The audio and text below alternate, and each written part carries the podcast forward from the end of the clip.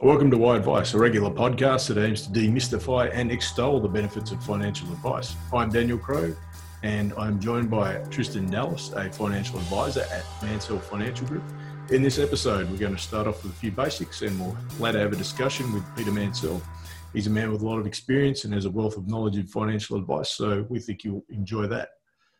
Now, Tristan, I guess we're at a first question, and that is why have we started the world's six billionth podcast? Well, Daniel, I suppose primarily we really want to talk about real financial advice, um, more so than the hearsay that's available in the general media stream. We want to talk about uh, linking advice with your lifestyle, your goals, and your money, not just about one particular topic. And ultimately, uh, we see it as a real opportunity to, you know, fulfil that real need to help people in a complex and dynamic world. Because I guess one of the things that we see a lot of the time is um, people, they always focus on investing and it's more about linking uh, your money with your life or your goals. And financial advice is a really good way of doing that. And I guess the, the first thing we could talk about is our advice process. And I guess it really starts off by asking the question um, what's import, important to you? I mean, that, that gets back to your goals, family, lifestyle, your community, your career, how you feel about any of your current investments, what sort of retirement you want to have, and what's important about your health, and what's what's your ideal lifestyle. And also, too, Dan, it's about accountability. That's where we see our role as keeping uh, people on track and accountable for uh, you know their financial aspects of where they actually are and where they're going. And I think without that accountability, I think a lot of people get uh, down the wrong path and then throw their hands up in the air, uh, make some wrong decisions, look to other avenues for support and advice.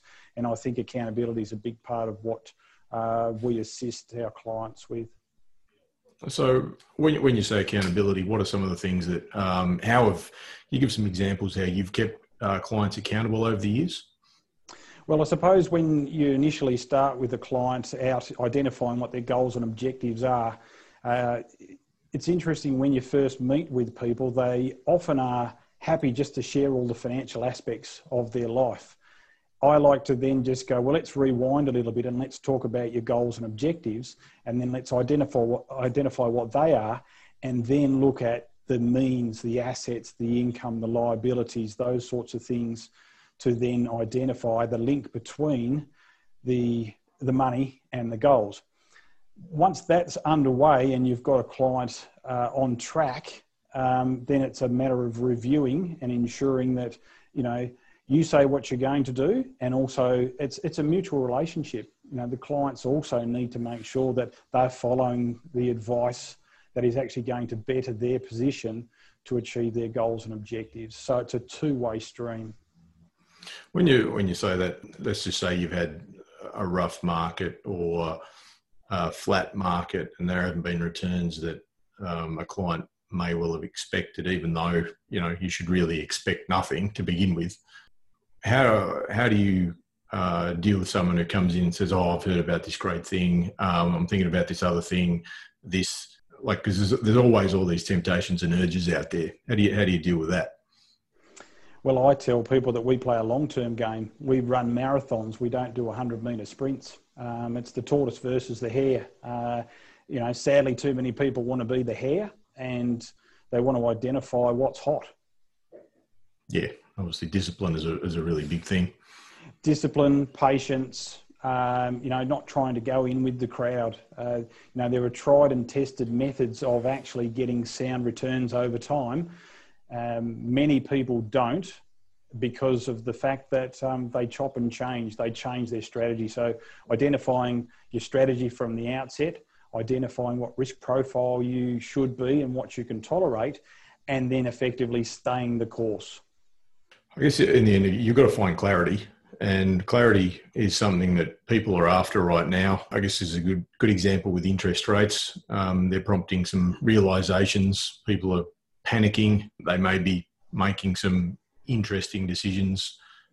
if they're out there by themselves trying to trying to DIY it. Uh, people are saying this sort of thing is unprecedented and you can't plan now around safety and certainty because you can't get a, a really good rate at the bank anymore. But uh, when you're talking about safety and certainty, there was there was never any safety and certainty because when you think back, even when interest rates were high in the early 90s, some people made assumptions around 18% rates and assumed that would be their whole retirement. And within two years, they're 6%, and then your retirement dreams on 18% are up in smoke.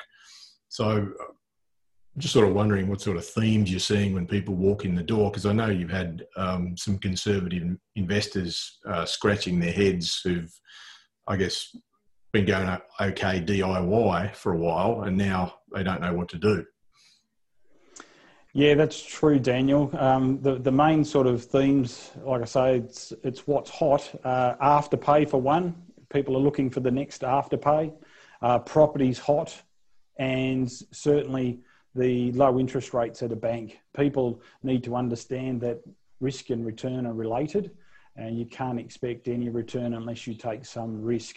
And sadly, uh, you know, if you don't enter that uh, that envelope of risk, you can't expect any return other than what you're getting in the bank. Um, you know, a couple of years ago, everyone wanted to know what Bitcoin and cryptocurrencies were, uh, and I'm sure that with the Bitcoin price rising of late, I'm sure that'll probably start to hit the media pages and start to feed a few uh, speculators' interests, uh, and also too maybe you know more people will perhaps take on a bit more risk than they really understand, not just with Bitcoin, cryptocurrencies, but other asset classes as well.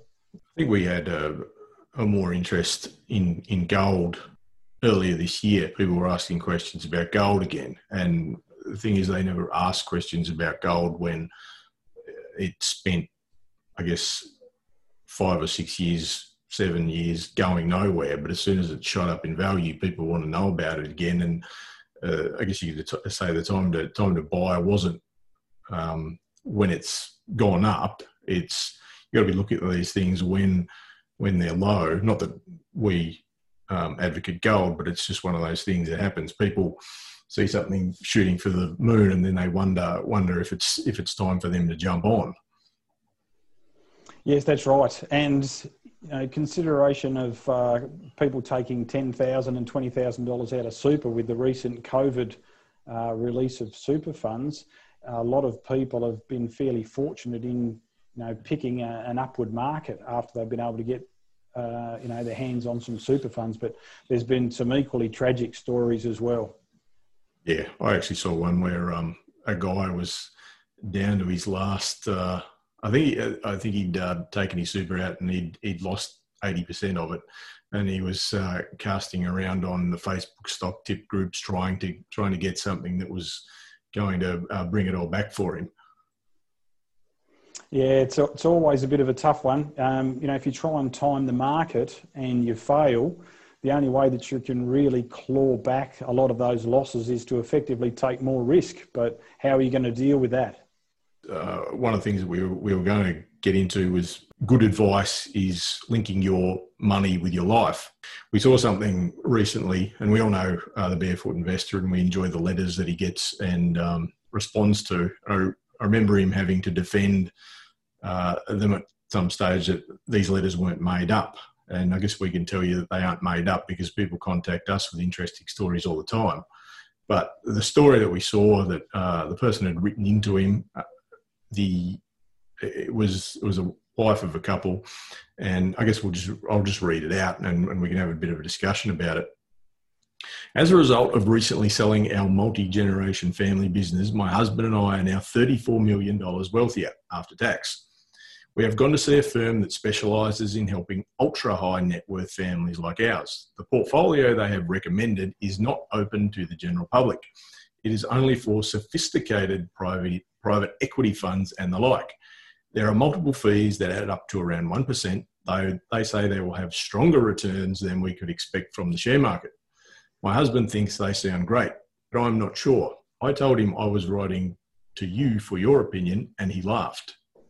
Your thoughts? Well, I suppose there's a you know we can unwrap quite a bit in that. Um, you know, the wife's writing to Scott Pape for free advice. Um, you know, it's important to identify, uh, you know, what actually, value. Oh, sorry. I was going to say he actually notes um, in his response. We'll, we'll, get to his response in a minute, but he actually notes um, that you know take my advice with a grain of salt because it uh, it is is free. That's that's exactly right. But people are seeking um, seeking advice uh, at minimal cost a lot of the time. Um, it's yep. identifying the value. But really, I suppose the important core of this um, aspect is identifying what the goals of the family are. It's not all about the money. Yeah, I think what, what uh, stood out for me was a couple of things. Just coming through from, I mean, you don't know exactly what's happened, but um, they're being definitely sold on complexity because um, she's referenced um, it's only for sophisticated private equity funds and the like, and this is not open to the general public. So they've obviously said to her, this is obviously one of the selling points that whoever the advisor is has, has put before them. Uh, she doesn't seem to be buying it. Um, they don't have any clarity. The husband and wife aren't on the same page because she's writing into the barefoot investor and uh, he's he's laughing about it and thinks it sounds great. Sounds great, but um, yeah. Well, he's he's yeah he's sold on the stronger returns. Yeah, well, that's the thing. Uh, there's the thing that that you got to take away from that is you're setting yourself up possibly for failure and a fairly uh, tumultuous relationship because if those higher returns that they're promised don't eventuate, where do they go for from then? I mean, what's what's their next message? Mm, that's right. Uh, and you've got to say that thirty-four million dollars is a lot of money to be confused with. It sure is. But I guess well, I'll just take a look at uh, what the Bev said, and while I guess as you said, you're getting getting what you pay for but uh, he did reference Harvard University's endowment fund that they've basically been scouring the world looking for, you know, the best strategies, and they actually haven't been beating index funds. So he's saying I would focus on simplifying your life, and he goes into like a farming analogy. Uh, if you focus on harvesting dividends, you'll earn close to a million dollars a year, but I guess what's the million for because they haven't decided what their goals are and what's being addressed.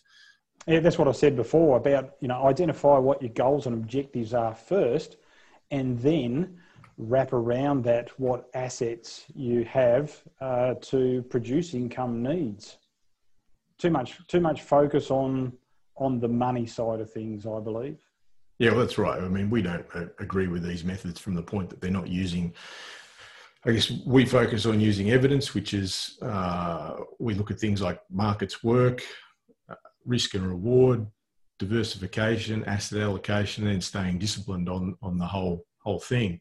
And they're also not using a goals based or life based, values based process because the big sale here is around the returns. Is that inherently bad? Well, in the end, it, maybe you'll work out for the client or it won't, but uh, that's how some advisors do these things.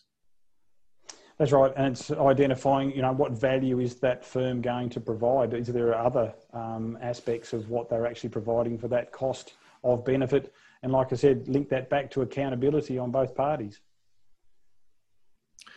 Yeah, so there's another issue that we've seen several times too, and um, we move on to that as well. So this is advisors doing uh, or using the title of financial advice or financial advisor to do some disreputable things. And we'd like to think that the uh, industry had been cleaned up, but doesn't seem that it has because we've seen a few instances of a super switching scam that's been going on. And interestingly enough, like just for the fact that we're a small firm in, in Tasmania and we've seen how many instances of this have you seen?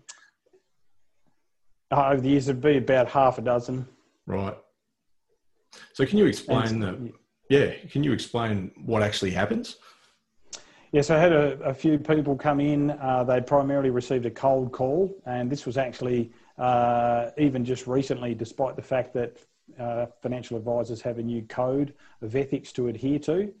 Uh, the conversation would lead around just moving their funds across, generally from industry super funds, well run, uh, generally cost effective, relatively low balances as well, uh, moving them across to uh, active fund management with higher uh, fees, uh, four to five percent uh, entry cost, um, which goes straight to the firm. Yep. And um, now, this particular example, I had uh, the young fella. Um, he was in in trades, didn't understand super like a lot of people. Uh, received a call out of the blue. His hundred thousand dollars in a quality industry fund. They said, "Yep, we can we can do better than what you've uh, currently got." Um, and then for that privilege, charged him four thousand dollars. Left a small amount in the industry fund until they got him sorted with some insurance. And I'd said to him, "Well."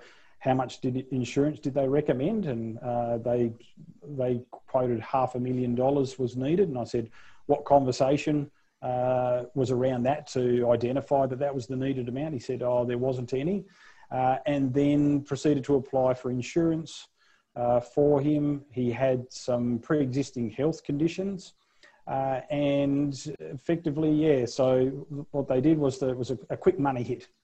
It was a quick hit for um, an upfront, and the ongoings were well over two percent uh, on top of the administration and the fund manager fees. And actually, in this particular instance, the risk profile was the same, whereas I have met some where they've just increased the risk profile a bit. Um, and uh, that was that was their selling pitch. Oh, we will do better. Probably not dissimilar to our prior uh, barefoot investor, where uh, we we will have stronger returns. Now, how how do they guarantee that? Um, they don't. In, in, this instance, it's just basically a, a, a lure, I guess, to start off the churn process because they're churning um, the the people that they're getting over from an industry super fund over to we won't name where it's going, but it gets them the four thousand dollars out of his account. Um, that that was about the first thing that came out. As soon as, yeah. as soon as the as soon as the super funds had rolled over into the new super account, uh, the fee went out. Yeah. Um, it, the work hadn't been finished yet. Unlike we we don't we don't bill our clients until the work is done and the clients are happy, but they took the fee out straight away. Um, sadly, in this particular instance, I've followed up with the young gentleman and he hasn't provided any further information. I've also come across a few other uh, prospective clients that I've met with to try and help them, but they haven't progressed uh, taking this to another level to uh, make a complaint. And I'm not sure whether or not that's there's a bit of pride there um, that's sort of holding them back. It's an interesting thing that on this, on I think all the occasions, it was always the same firm, wasn't it? Uh, it was like a like firm. Um, yep. Yeah, they were very very similar, using the same retail product. Um, yeah, same process. So very, very same same process. Yeah, yeah, yeah, yeah. It was you know uh, basically sort of um, get in, do what you can, get the money over, get the get the fees happening, uh, hold off on the insurance, and be interesting to see what ha- what actually happens here. Whether or not there'll be a review process that actually occurs uh, and how um, things progress. Was there one instance where the insurance or they'd actually shut down on the industry super side and, and the guy had actually had an, a specific insurance that he needed for some sort of medical issue? I did clarify that and I thought that, but no, apparently um, it was just lack of clarity on the, um, the, the client's side. Uh, and that's another thing. He was just unsure of what was going on dealing with an organisation that was on the mainland that just dealt by phone. Yeah, it's in a, it's a, it's a constant battle really because you have on one side people don't want to pay and then they want something that's free so they'll write into the barefoot investor they'll write into advice columns in the newspaper and you know i've got x amount of dollars and i don't want to pay a cent can you tell me what the best course of action is here. And then on this instance, we you see actually people who've been rung up. They're sort of I don't know. I guess you could say caught off guard. They don't have the right information, and then they don't know that they're really being ripped off until it's been explained to them that they've had, you know, they've, they've been charged $4,000 for this service that they've had done. And it's just an interesting juxtaposition because he's really had, had nothing done for him. He's just been ripped off. And what can you do? Well, it's trust. It's interesting that I think we live in a day and age where we perhaps don't trust people as much as we used to, or I'm, I'm finding that. Um, but yet there was just an inherent trust straight away that, oh, well, he said that um, he'd make me more. So, you know, and it was, and then possibly it was, it was the first time that actually someone had engaged with him uh, to, to about super. Whereas before, in an industry fund, uh, you know, things were just ticking along, just minding their own business, doing what they do, and then yeah, possibly the first time someone took an interest, is just going, oh well, they must have my best interests at heart. Well, that's interesting you say that because uh, we obviously deal with some super funds, and haven't we had um, communications with them before where they have basically said we cannot get people to engage yeah, that's that's just. I think people are the complexity just around superannuation. Um, you know, as we know, most people don't have a budget. They're living from day to day, pay to pay, and I suppose the media have a massive impact on. You know, I, I believe that we believe that we're actually going to live for a long time, but yet we spend like there's no tomorrow. So it's difficult to try and find that right balance. Yeah, that's right.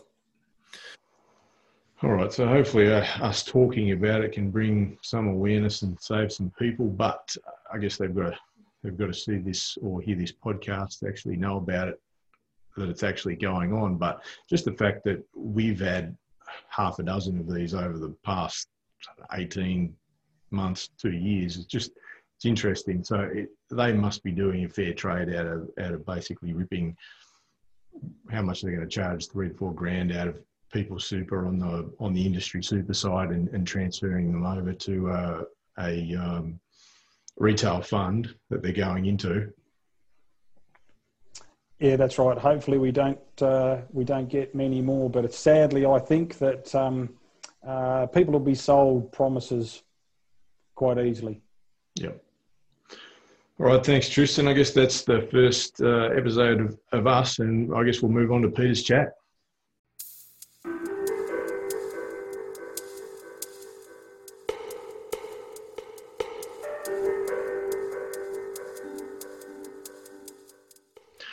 All right, so uh, we're joined by Peter Mansell. He runs the business we work for, Mansell Financial Group. And uh, if we're talking about financial advice, I think it's probably the best place to start because this year Peter and my Mansell Financial Group celebrated 40 years in the industry. So uh, congratulations and welcome to Why Advice, Peter. Thanks, Daniel. Right. Peter, you started out want, wanting to be a teacher and also a cricketer. Uh, you played at the state level, and the cricket aspect morphed into coaching. So, did these things help in any way uh, in becoming an advisor? I'd have to say they do. Um, coaching others back in the sporting days, of course, was trying to help those people to get a better outcome from their sporting endeavours. And uh, advising clients has really been very much about coaching, some might even say teaching, but just one, if you like, pupil or student at a time. You know, having firstly the privilege and then the opportunity to help others make better decisions with monies, of course, helps them to enjoy their life more broadly. Um, so I think it's got a lot of similarities to coaching at a, at a sporting level indeed. I was thinking when uh, someone celebrates a milestone, they're often asked, um, "What about the industry has changed?" and and the response is often around things like technology. Like you'll see people who've worked for like a car dealership for a long period of time and they're retiring or something like that, and they'll ask them what's changed, and they'll go through a list of technology changes and things like that. And we know that in financial advice, it's sort of moved toward towards being more client focused. But so, what I'm interested in over 40 years, what changes have you seen in the clients in that time, if any? I think that 40 years ago, uh, the community more broadly and consumers of financial services really did understand that they were being sold products and services by particularly big institutions. Um, if you go back to when I started in the industry in 1980, you know, the major four banks, uh, the top five or six, you know, life insurance companies, uh, basically uh, those together with just a few big stockbroking firms dominated the financial advice landscape. Um, but it was really financial product sales. And over the, the last 40 years, we've seen a huge change to a point where, uh, particularly in the, the non aligned or, or independent advisor space, that the advisors are actually sitting alongside the clients, making sure that everything they do is absolutely for the client's advantage.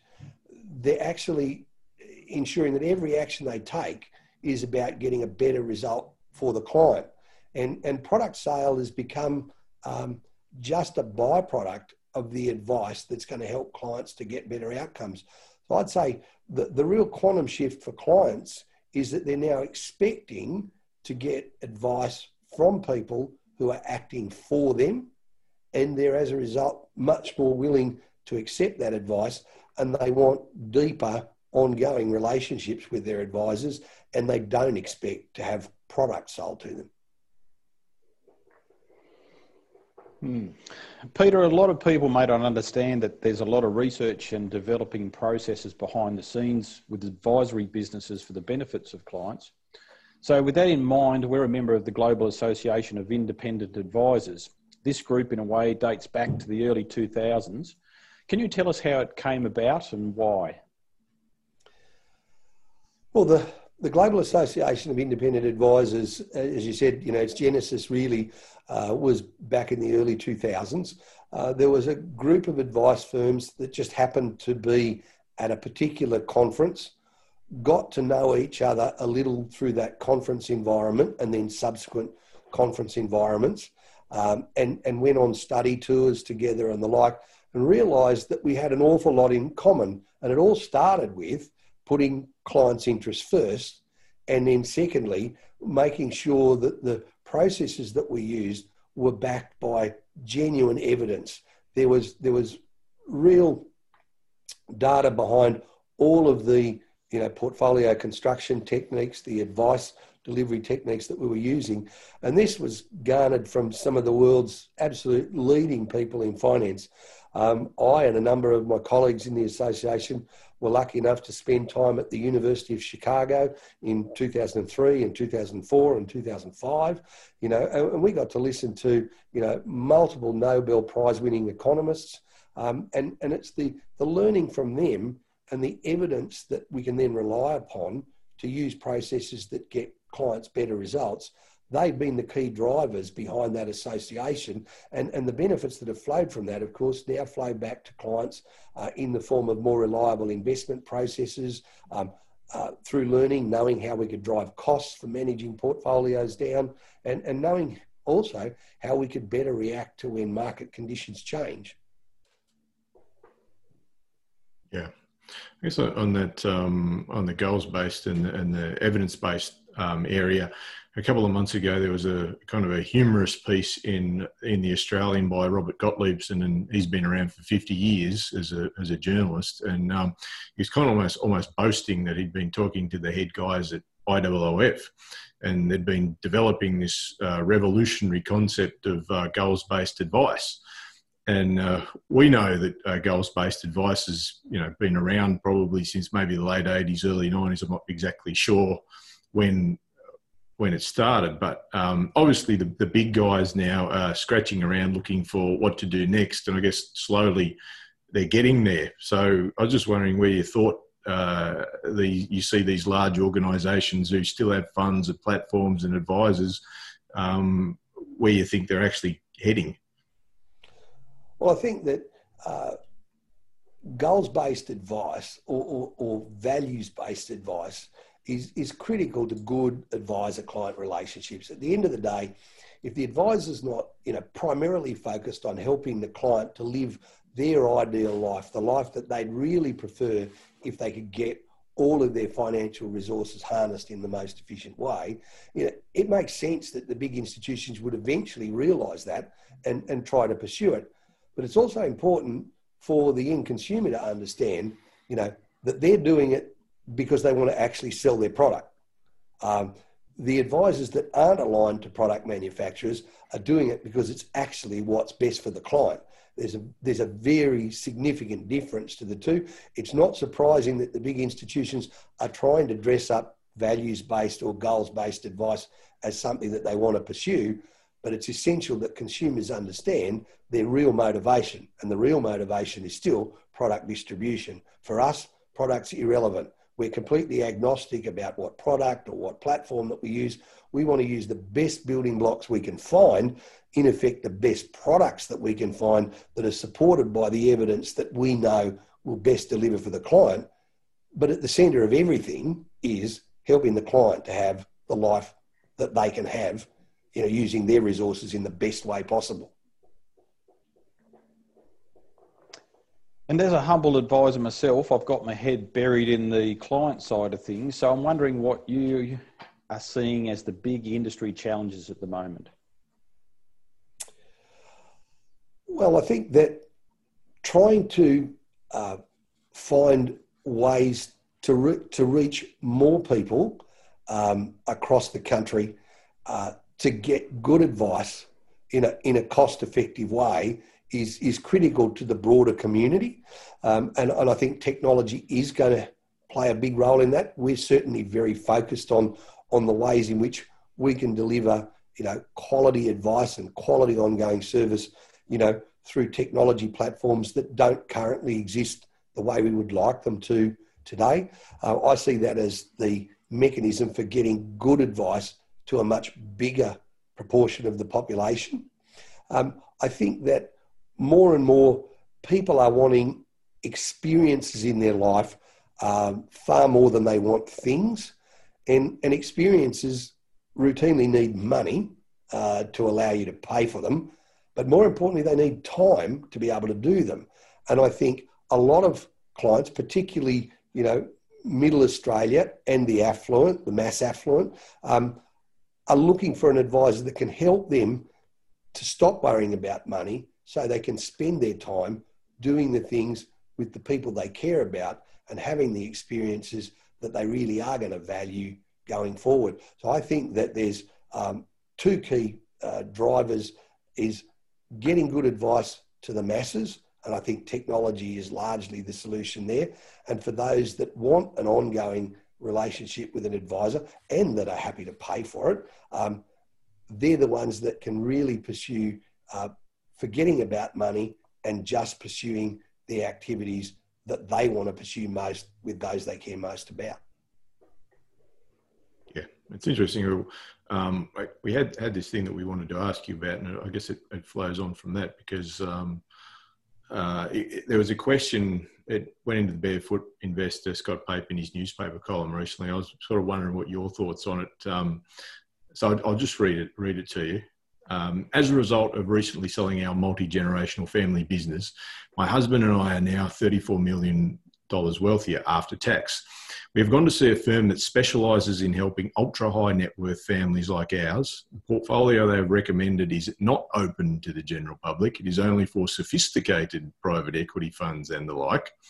There are multiple fees that add up to around 1%, though they say they all have stronger returns than we could expect from the share market.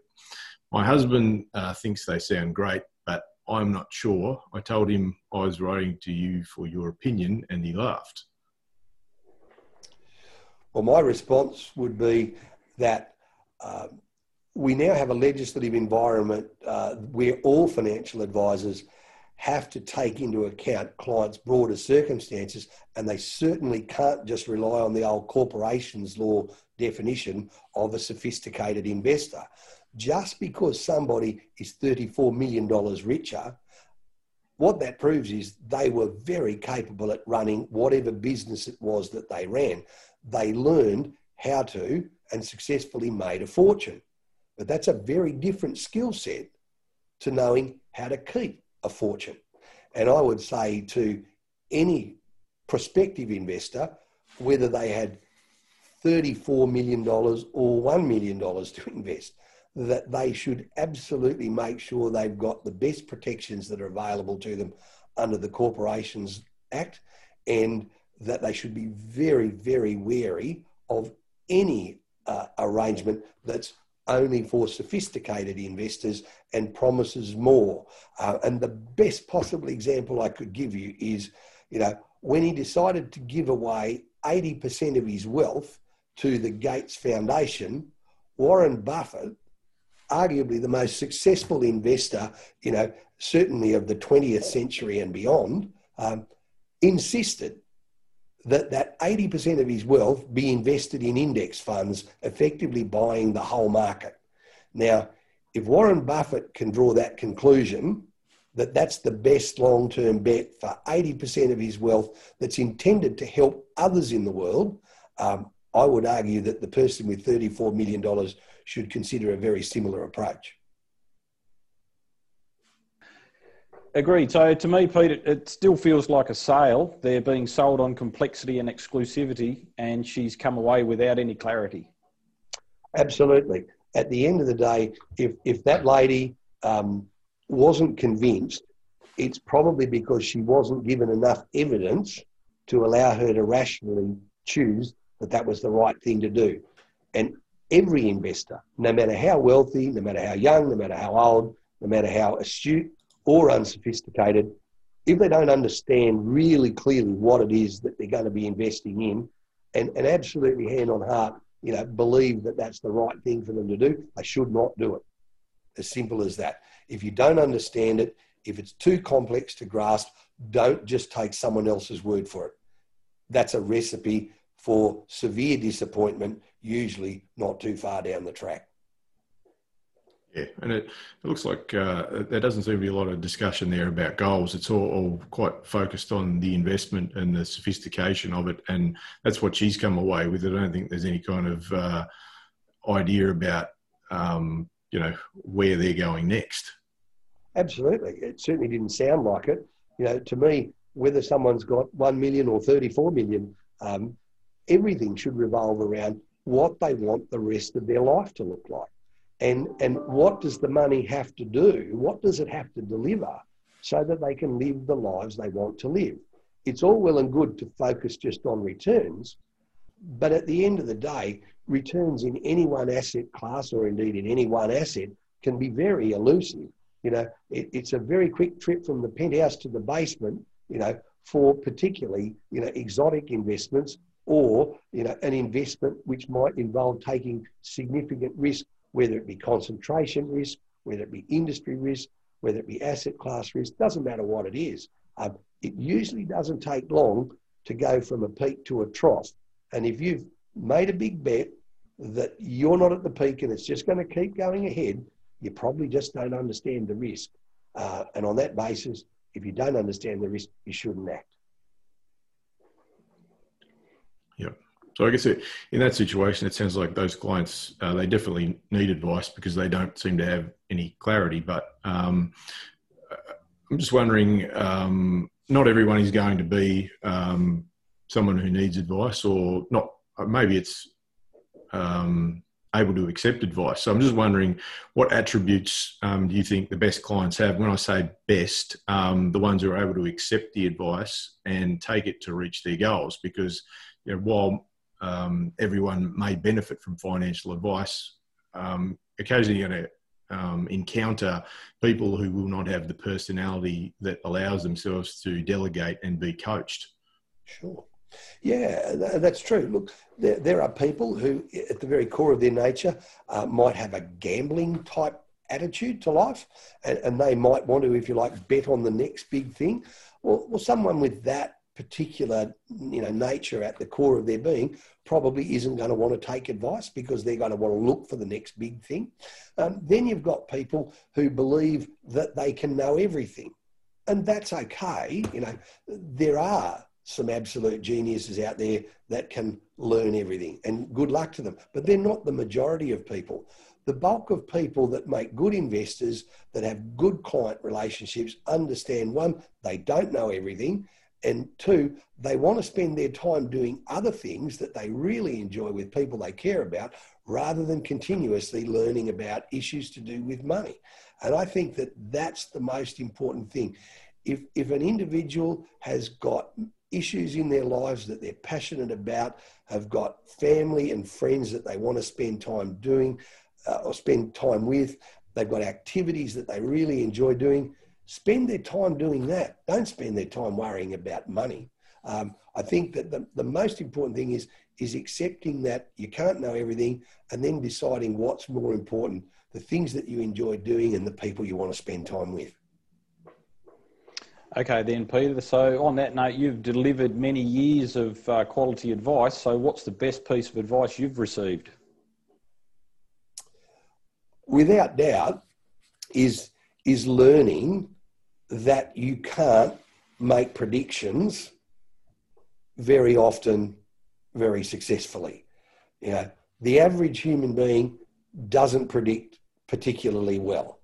And, and as a result, it, it took it took quite some years. You know, I've got fairly strong convictions and, and belief in my own ability. Um, but it took some personal experiences to understand that, you know, maybe I couldn't predict things nearly as well as, as one might need to if you're going to make predictions at all and, and learning to accept that markets do what markets do, and then coming to a better understanding through really deep evidence uh, that you don't predict what markets will do, you work with markets and, and let markets work for you. And so it was really a case of, of learning things like market efficiency, you know, for which Eugene Fama won a Nobel Prize, you know, for learning, you know, for learning about the real benefits of diversification and, and, and why Harry Markowitz won a Nobel Prize for that work and, and, and learning that you know there's no such thing as, as a high return, low risk investment for which Bill Sharpe won a Nobel Prize. They're all, you know, key points that are basically taken for granted now by everyone, uh, but it takes time to learn them, you know. And, and many, many years ago, I probably had opinions and, and wanted to make predictions that I thought were important and over time I've learned that they're really not. Thanks, Peter.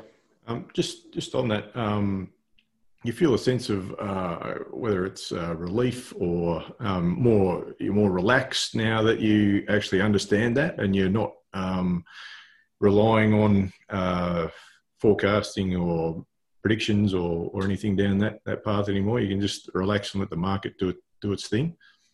Absolutely.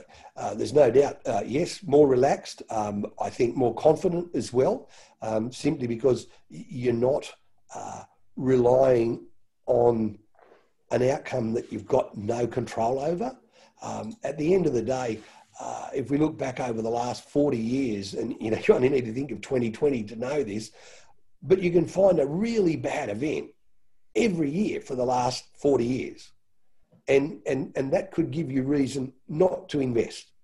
Uh, but if we look at capitalism over that time, you know, the global share markets have delivered about a 10 or 11% rate of return over that whole 40 years, despite every one of those really bad events.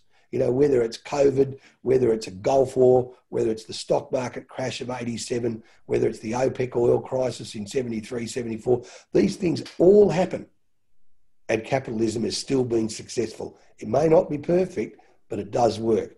And it gives me confidence that if you work with it, it'll work for you and deliver a very good investment experience.